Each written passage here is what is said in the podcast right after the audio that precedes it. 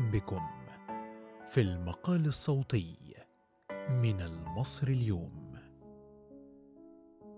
تحت عنوان الطابور الإثيوبي الخامس يكتب حمدي رزق في مقاله ويقول بحسب وصف الدكتور محمد المنسي قنديل اليأس مرض معدن. يستوجب ارتداء كمامة الأمل خشية العدوى.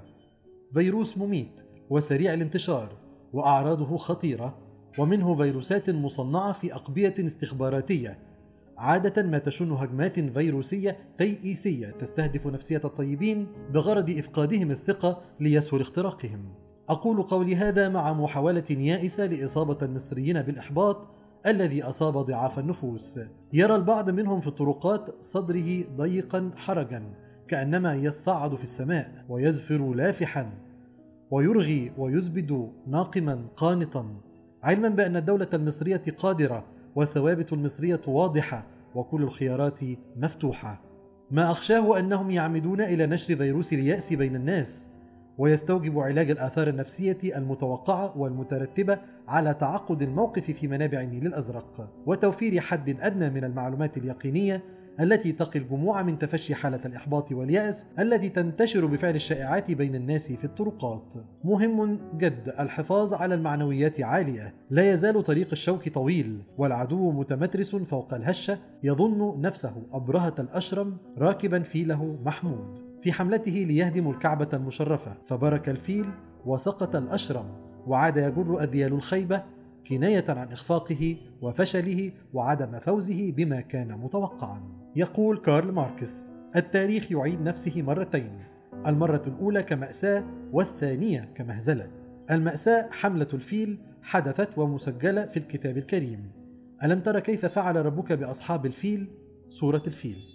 والثانية المهزلة الحالية وستنتهي إلى ما انتهت إليه حملة الفيل. الفاشل داخليا لا يمكنه النجاح خارجيا والتغطية على الفشل بزعم القوة الموهومة وهم يتعاطاه مجرم الحرب.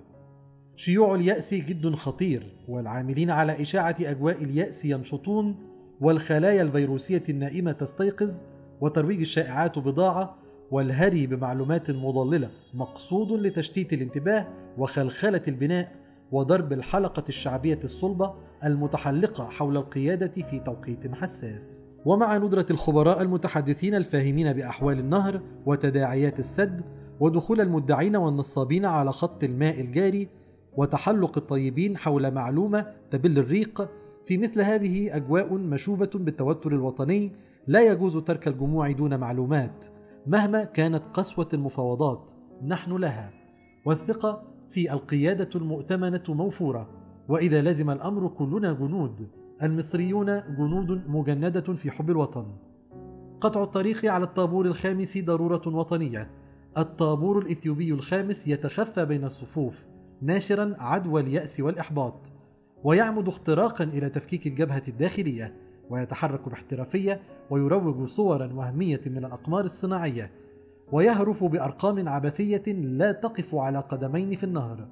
ولكن مع غيبة المعلومات والأرقام اليقينية والحقيقية يسود هؤلاء الفضاء الإلكتروني بفيروساتهم المعدية.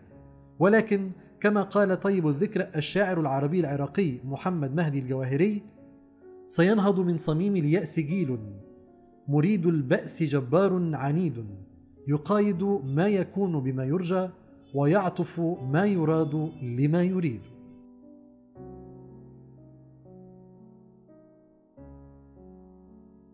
المقال الصوتي من المصر اليوم.